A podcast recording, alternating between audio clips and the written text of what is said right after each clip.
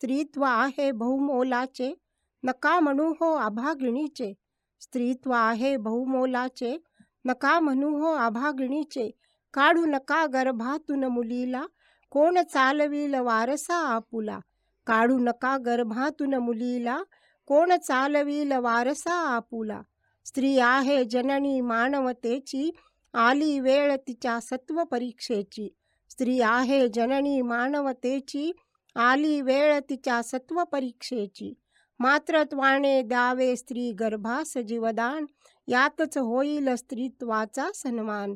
मात्रत्वाने द्यावे स्त्री गर्भास जीवदान यातच होईल स्त्रीत्वाचा सन्मान.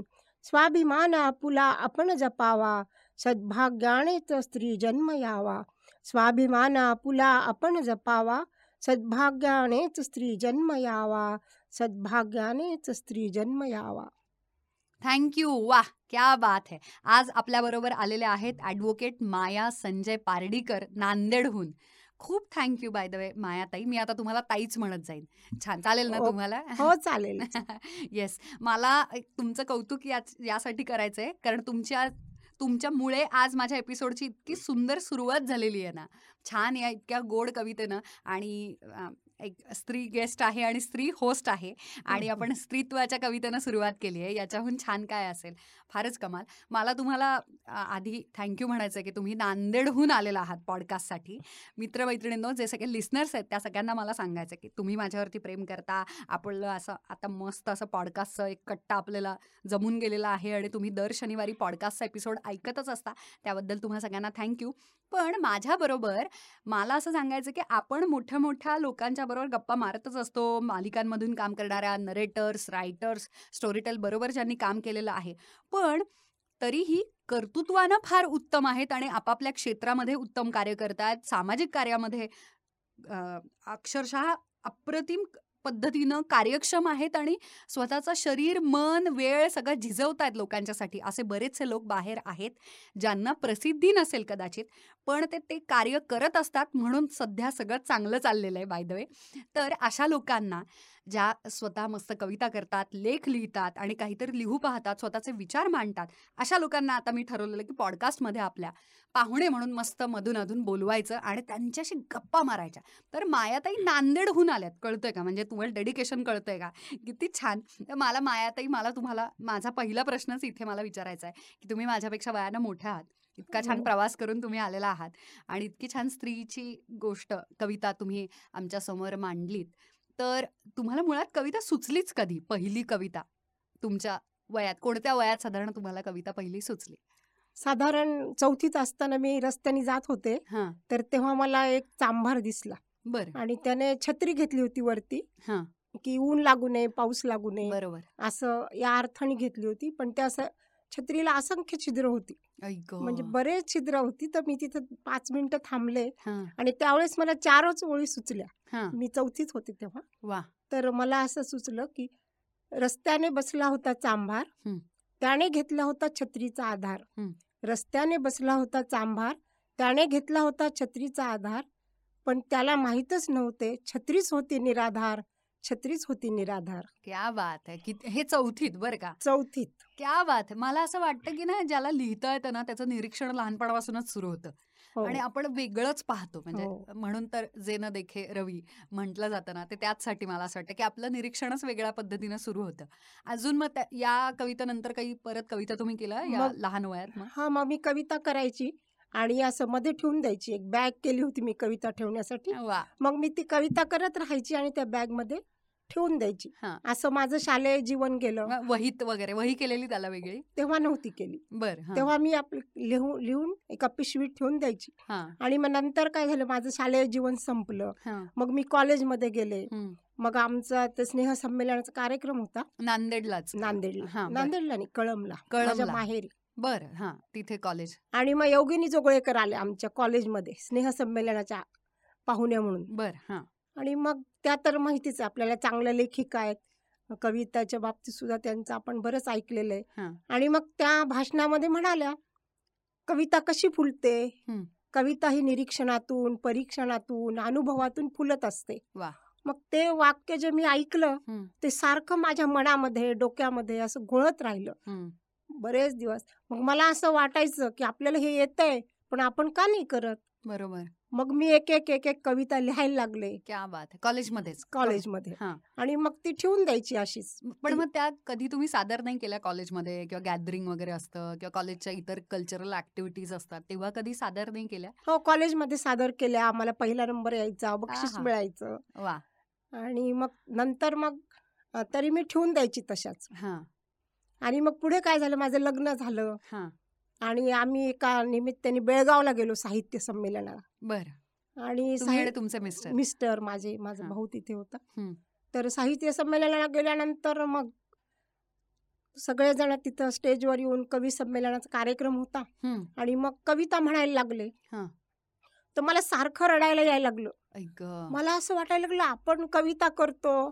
त्या मानाने आपल्या कविता हा सामाजिक दृष्टिकोनातून समाजामध्ये बदल घडवण्यासाठी उपयुक्त असतात. आणि आपण कसं काय त्याचं काहीच नाही करत बरोबर मग मला खूप रडायला आलं तिथं आणि मग. मी घरी आले. मग बेळगावहून मी नांदेडला आले. मग माझ्या लक्षात आलं तुमचं सासर सास हा. आपण काहीतरी करायला पाहिजे. मग मी माझ्या सगळ्या कविता एका वहीवर लिहून काढल्या मग त्या कशा सुचल्या हं. असं पण मग मी प्रत्येक कवितेच्या मागे लिहून काढलं आणि मी ठरवलं. की आपण हे कार्यक्रम करायचे कवितांचे आपल्या वा. मग शारदोत्सव गणपती उत्सव. असं या वेळेस मग मी ते कार्यक्रम करायला लागले. मग माझा छान एक तासाचा कार्यक्रम व्हायचा वा. मग बऱ्याच जणांना तो सामाजिक विषय त्याच्यात जास्त असल्यामुळे आवडायला. लागला कारण मेसेज आहे काहीतरी एक संदेश आहे त्याच्यामध्ये मग लोक मला बोलवायला लागले. मग बऱ्याच ठिकाणी मी हे कार्यक्रम घेत गेले वा किती छान आहे. सुरुवात कुठून झाली आणि पण मग तुमच्या त्या वहीमध्ये अजूनही चौथीतली ती आहे हो. कविता आहे आहे बिलकुल आहे. आता मी ही नव्यानं लिहून आणली. पण ती माझी चौथीच्या तेव्हाच्या वयात म्हणजे ते कागद त्या वह्या सगळ्या माझ्याजवळ आहेत क्या बात आहे पण मग मला हा प्रश्न विचारायचा होता की आता या सगळ्या कवितांचा संग्रह झालाय तर पुस्तक कधी मिळणार आहे मग आम्हाला वाचायला ते वाचकांना? मिळणार आहे पण ते माझे मुलगा आणि मुलगी करणार आहेत. हा, त्यांना. ही त्यामुळे गोड भेट असते. वा वा वा. आईसाठी किती छान भेट आहे मग ही. फारच हो. कमाल पण मग हे स्थानिक ठिकाणी मग तुमच्या कविता वाचनाचे कार्यक्रम सुरू झाले मग तुम्ही ते एकटीनच करायचंय का कोणी अजून कोणी त्यांचे कविता वगैरे घेऊन यायचे आणि मग तसं एकत्रित वाचन व्हायचं नाही नाही मी एकटीच करत होते हा. आता हळूहळू माझा विचार आहे असा. की ग्रुप करायचा एक ज्या माझ्या काही मैत्रिणी आहेत अशा. की ज्यांना ज्या कविता छान करतात वा. तर हळूहळू आम्ही तसं करू इतके दिवस कसं संसार हे. ह्याच्यामध्येच आपण होतो. आता आपण मुलं मोठे झाले आता ते त्यांच्या मार्गाला लागले. तर आता आपल्याला बराच वेळ आहे. बरोबर. मग ते सुप्त गुणांना वाव द्यायचा. आता खरा वेळ आपला. आहे क्या बात आहे. खूपच छान. पण मला असं वाटतं की खूपच मोठा जॉब असतो तो. आई आई असणं सगळ्यात अवघड गोष्ट आहे ती खरं तर. तर तो तो सगळा तुमचं ते करिअरच आहे खरं तर ते चालू असताना मग त्या दरम्यान प्रपंचामध्ये असताना काही कविता सुचलेल्या वगैरे? हो भरपूर. मला जेव्हा सुचतात तेव्हा मी लिहून ठेवते त्या कविता. हो ना. मग मला असा पुढचा प्रश्न विचारायचा आहे की मग स्त्री संदर्भातली किंवा संसारा संदर्भातली एखादी कविता आहे का? तुम्ही बनवलेली. म्हणजे नात्यांची आहे पती पत्नीच्या नात्यांची. हा मग ती. ऐकायला आम्हाला आवडेल. चालेल चालेल. ही जी कविता आहे ती म्हणजे आता नवीन लग्न झालं आपलं. मग तेव्हाची ही कविता. क्या बात आहे तो एक वेगळाच झोन झोन असतो. मूडच वेगळा असतो. वेगळा असतो. त्या कवितेचं नाव आहे एकरूप हं. तुझ्या त्या हळुवार स्पर्शातुनी आनंद ते माझी काया. तुझ्या त्या हळुवार स्पर्शातुनी आनंद ते माझी काया. तुझ्या त्या अथांग नेत्रातुनी सुखद ते मी राया. तुझ्या त्या अथांग नेत्रातुनी सुखद ते मी राया. तुझ्या त्या मधुर शब्दातुनी विरघळते ही प्रिया. तुझ्या त्या मधुर शब्दातुनी विरघळते ही प्रिया. तुझ्या त्या मखमली स्पंदनातुनी एकरूपते ही छाया. तुझ्या त्या मखमली स्पंदनातुनी एकरूपते ही छाया. अशी कशी रे साथ मिळाली? तुझ्यातच ही एकरूप झाली. वा. अशी कशी रे साथ मिळाली? तुझ्यातच ही एकरूप झाली. तुझ्यातच ही एकरूप झाली. वा वा वा. क्या बात आहे. खूपच छान खूपच सुंदर. खरोखरीच आपण एकरूपच होतो आणि सगळं वाहूनच टाकलं हो. जातं आणि ते आणि एका स्त्रीलाच कळू शकतं. हो. आणि यानंतर मग जेव्हा विरह होतो दोघं हा. समजा कधी ते बदलीच्या गावाला असतात आपण इथं मुलं बाळ घेऊन राहतो. अगदी. किंवा कधी अम, माहेरी जाणं होतं. होत. बरा बाळणपणाच्या निमित्तानं अ, वगैरे मग आपण तिथे राहतो. बरोबर. त्यावेळेस ही एक कविता सुचलेली आहे. कशी समजावू वेड्या म्हणा क्षणाचाही विरह सोसवेना कशी समजावू वेड्या म्हणा? क्षणाचाही विरह सोसवेना. वाटते मजला पहाट व्हावे सप्तसुरात तुझ्या नाहून घ्यावे. वाटते मजला पहाट व्हावे सप्तसुरात तुझ्या नाहून घ्यावे. वाटते मजला फूल व्हावे बागेत तुझ्या सुगंध पसरीत जावे. वाटते मजला फूल व्हावे बागेत तुझ्या सुगंध पसरीत जावे. वाटते मजला चकोर व्हावे नयनात तुझ्या चांदणे शिंपीत राहावे. वाटते मजला चकोर व्हावे नयनात तुझ्या चांदणे शिंपीत राहावे. वाटते मजला रंग व्हावे जीवनात तुझ्या इंद्रधनुष्य बनावे. वाटते मजला रंग व्हावे जीवनात तुझ्या इंद्रधनुष्य बनावे. वाटते मजला मैफिलीची रात्र व्हावे. वाटते मजला मैफिलीची रात्र व्हावे. मिलनात तुझ्या हर्षून जावे. मिलनात तुझ्या हर्षून जावे. वा वा वा वा. खूपच गोड. फारच छान. मला अगदीच सगळ्या त्या आठवणीत जाग्या होत आहेत. कारण की खरोखरीच आपण असं काय भांबावल्यासारखे लग्न झाल्यानंतर प्रेमात पडतो हो. आणि खरोखरीच थोडा जरी लॉंग डिस्टन्स रिलेशनशिप म्हणतात ना आजकालच्या आमच्या हो. हो पिढीच्या शब्दामध्ये की थोडं जरी लांब झाल्यानंतर लग लगेचच आपल्याला जे मिसिंग म्हणतात ना आपल्याला आठवण यायला लागायला हो लागते. हो. तर ते फारच गोड कवितेमधून आलेलं आहे. मला मायाताई तुम्हाला हा प्रश्न विचारायचा होता की तुम्ही मी जरा बघितलं तुमच्या कविता बऱ्याचशा सामाजिक पण आहेत कविता. बरोबर? हो तर तुमचं काहीतरी सामाजिक कार्य पण आहे संस्था पण आहे असं मला कळलंय. हो हो. तर मला जरा त्याच्याविषयी सांगाल का थोडंसं? माझी संवाद नावाची संस्था आहे. हा. त्याचे संस्थापक आणि हे मीच आहे. बरं. आणि मग मला कसं आहे की लहानपणापासूनच एक समाजाविषयी किंवा कुणावर अन्याय होत असेल तर मला ही गोष्ट सहन होत नाही. वा. लहानपणापासूनच असं होतं. आणि म्हणूनच मी एल एल बी केलं. वा. की जर समजा आपल्या संसाराला जर आपल्याला जर आर्थिक व्यव व्यव- व्यवहारामध्ये आपल्याला काही गरज नाही पडली हम्म, उदरनिर्वाहासाठी बरोबर तर आपण आपल्या शिक्षणाचा उपयोग हा सामाजिक कार्यासाठी करायचा ही. माझी लहानपणापासूनची इच्छा होती आणि म्हणतात ना की मनातून कुठली इच्छा असली. तीव्र माणसाची ती. पूर्ण होते आणि त्यात एवढी शुद्ध आणि शुद्ध इत- इतकी छान हा. हेतूच किती शुद्ध आहे हा किती चांगला इंटेन्शन आहे. त्यामुळे मला तसे मार्ग मिळत गेले आणि शेवटी मी दोन हजार तेराला संस्था स्थापन केली. त्या अगोदर मी एका एनजीओ मध्ये पाच सहा वर्ष काम केलं बरं. आणि माझी आता व्यवस्थित म्हणजे लोकांचे दुःख कमी करण्याचं काम अगदी व्यवस्थित माझ्याकडनं होतं याचा मला आत्मिक आनंद खूप आहे. अरे खूपच गडतो दिसतोय ऍक्च्युली तुमच्या चेहऱ्यावरती. खूपच छान. तर ही संस्था एक्झॅक्टली काय काम करते मग? ही संस्था आता हल्ली कसं घटस्फोट खूप वाढलेत. हो. मग ते घटस्फोट कमी करण्याचं काम काउन्सिलिंगचं काम जास्त करते. आणि. वृद्ध- कायद्याच्या अ, कायदा मार्गानं पण त्या रूपानंही तुम्हाला काउन्सिलिंग करता येत हो. कारण कायदे मला माहिती. त्यामुळे मला.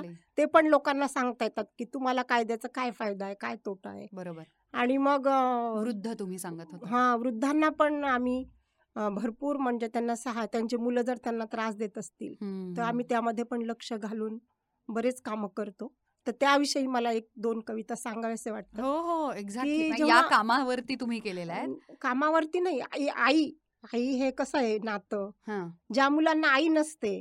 तेव्हा त्यांना काय वाटतं? अशी एक कविता आहे. नक्की नक्की ऐकवा. आई विना भिकारी.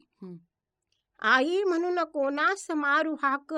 माझ्या आईची केव्हाच झाली राख. आई म्हणून कोणास मारू हाक.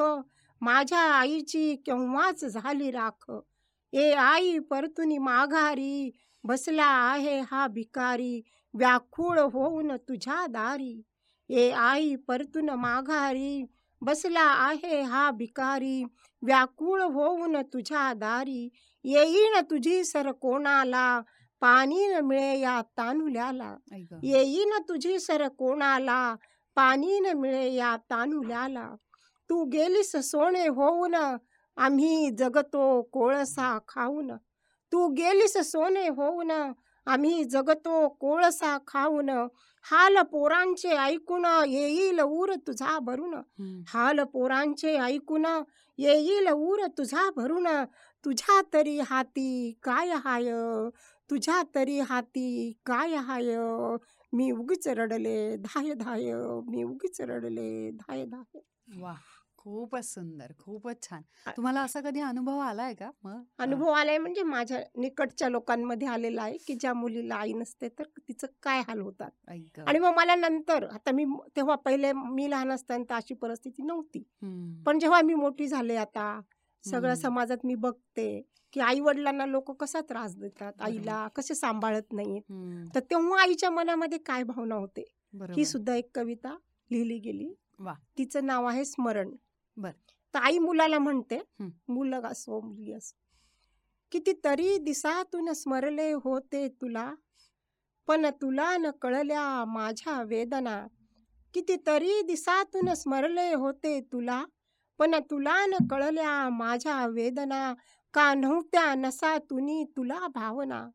का नव्हत्या नसातुनी तुला भावना?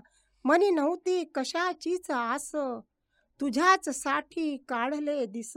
म्हणे नव्हती कशाचीच आस. तुझ्याच साठी काढले दिस. तुला न त्याचे काहीच वाटले. मी वात्सल्यामुळेच झिजले. वा. तुला न त्याचे काहीच वाटले. मी वात्सल्यामुळेच झिजले.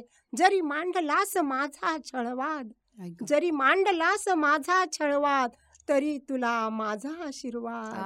तरी तुला माझा आशीर्वाद. क्या बात आई. ही. अशी असते खरंच की आई. कधीच मुलाला नेहमी तिचं असं असतं की आपल्याला तो कसा जरी वागवत असला बरोबर. तरी आपण त्याला नेहमी आशीर्वादच द्यायला पाहिजे. किती गोड किती गोड. खूपच छान. आणि या कविता वाचताना तुमच्या डोळ्यामध्ये पाणी येत आहे याच मला इतकं गोड किती मनापासून तुम्ही त्या लिहिल्यात. हे पण एक नवीन आहे खरं तर. मला हा प्रश्न विचारायचा होता की कविता बरेचसे लोक लिहितात पण ती जेव्हा सुचते ना तेव्हा त्याच्या कधी मला सुचलेली ना हं. हे कोणी लिहित नाही हा हा मी त्याच्या मागची मनस्थिती किंवा तो मूड किंवा कशातून मला ती सुचली हे तुम्ही लिहालच असं नाही हो, हो. बरेचसे लोक त्याचं नोट डाऊन नाहीत करत हा, हा, हा. पण मी नेहमी केलेलं आहे ते हा. जेव्हा जेव्हा मला सुचलं हं. तेव्हा तेव्हा मी ते नोट डाऊन केलेलं आहे हं. तर आणखी एक कविता अशी आहे की जेव्हा आपल्या भारताची संख्या एक अब्ज झाली हं. आणि त्याच्यानंतर एक मूल जन्माला आलं हं. आणि ते टीव्हीवर सारखं दाखवत होते हा. की एक अब्जानंतरचं हे पहिलं मूल एक अब्जानंतरचं हे पहिलं मूल हं. तर अं, तेव्हा मला कारण त्यावेळेस आपलं वातावरण खूप बिघडलेलं होतं हो देशाचं हो कारण लोकसंख्या जास्त झाल्यामुळे ते सगळे आलेले प्रॉब्लेम्स वगैरे त्याची चर्चा चालू होती तर सगळीकडे मी बसले खुर्चीवर आणि मी पाहत होते एक अब्जानंतर मूल जन्माला आलं जन्माला आलं हं. मग त्यावेळेस मला पटकन कविता सुचली हं. पण ती बाळाच्या अंगाने त्या- त्याच्या दृष्टिकोनातून आहे की लोकांच्या? बाळाच्या दृष्टी वा वा वा. क्या बात आहे हा. आणि त्याला कुणीतरी सांगतंय बाळाला. की तू ह्या युगात जन्मलास कलियुगात. तर. तुझं इथं काय हाल होणार आहेत. तर त्यावेळेस मला ही सुचलेली कविता. वा बघू. हा. त्याचं नाव आहे कलियुग. बर हा. का जन्मलास या कलियुगात. का जन्मलास या कलियुगात? जेव्हा रडेल अस्तित्व तुझे जेव्हा रडेल अस्तित्व तुझे निघतील माणुसकीचे धिंडवडे. हलवशील हात तुझे हलवशील हात तुझे लागतील स्वार्थाचे दगड धोंडे. पसरशील पाय तुझे पसरशील पाय तुझे बोचतील अन्यायाचे ओर खडे. उघडशील डोळे तुझे. म्हणजे जशी जशी क्रिया होते पहिल्यांदा बाळ रडतं बरोबर. मग हात पसरतं मग पाय पसरतं. तर त्या अनुषंगानं ही पूर्ण त्याच्या. शरीराच्या प्रमाणे त्याला काय काय ह्या कलियुगात लागेल? वा वा पसरशील पाय तुझे बोचतील अन्यायाचे ओरखडे. उघडशील डोळे तुझे उघडशील डोळे तुझे दिसतील रक्तांचे नाना सडे. ऐकतील कान तुझे ऐकतील कान तुझे शिकशील अत्याचारांचे धडे. धडकेल हृदय तुझे धडकेल हृदय तुझे घेरेल भ्रष्टाचाराचे साकडे. हे लावेल मन तुझे हे लावेल म्हण तुझे म्हणशील देवा म्हणशील देवा चिरंतन निद्रा देगडे. चिरंतन हो. निद्रा दे गडे क्या बात आहे क्या बात आहे खूपच खूपच सुंदर आणि खूपच छान तुम्ही सगळ्या या कविता. मला असं वाटतंय की तुमच्या कविता फक्त ऐकण्यासाठीच्या नाही आहेत त्या अक्षरशः विचार करायला लावत आहेत सगळ्या. आणि त्या खूप वेगवेगळ्या माणसांच्या जगण्यातून आलेल्या आणि इथल्या मानवी प्रॉब्लेम्समधून आलेल्या हो. आणि त्या तुम्ही संस्था चालवताय संवाद. तर त्याच्यामध्ये तुमच्या ज्या ओळखीला संपर्कात जी माणसं येत असतील त्यांच्या आयुष्यावरून आलेल्या सगळ्या कविता आहेत या. आणि खूपच हो. छान. आणि मला याचा आनंद होतो की तुमची मुलं आता ते रिलीज करणार आहेत. हो, हो, पुस्तक. प्रकाशित करणार आहेत. हे तर. आणखी गोडच आहे म्हणजे कमालच. आय एम शुअर आता जे माझे लिस्नर्स आहेत सगळे श्रोतू वर्ग त्या ते सगळे माझ्यासारखेच तुमच्या प्रेमात पडले असतील.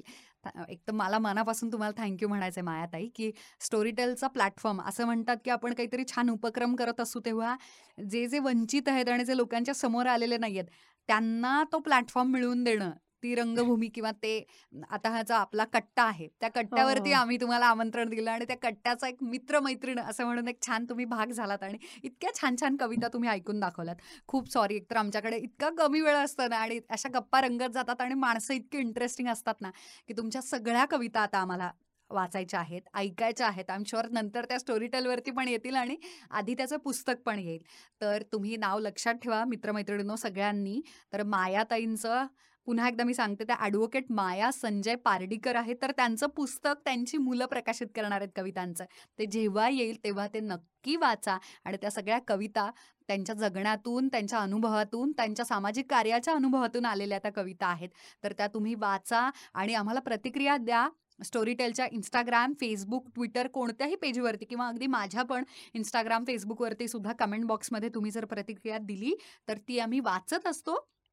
आणि आम्हाला सांगा हा आजचा एपिसोड तुम्हाला कसा वाटला? आणि असंच आपण इंटरेस्टिंग नवीन नवीन लोकांना नवीन लेखक कवी कवयित्री या सगळ्यांची गप्पा मारण्यासाठी आम्ही येऊ. आम्हाला कमेंट बॉक्समध्ये हे पण सांगा की आम्ही कोणाला बोलवायला हवं? त्यामुळे तुम्ही पण तुमची नावं सजेस्ट करू शकता. आसपासच्या तुमच्या नातेवाईकांची मित्रमैत्रिणींची किंवा तुम्ही पण नाही का म्हणजे होतकरू कवी किंवा कवयित्री असाल तर आम्हाला ऐकेल म्हणजे तुम्ही शेअरिंग केलेलं आमच्या कट्ट्यावरती. आम्हाला ते कळवा.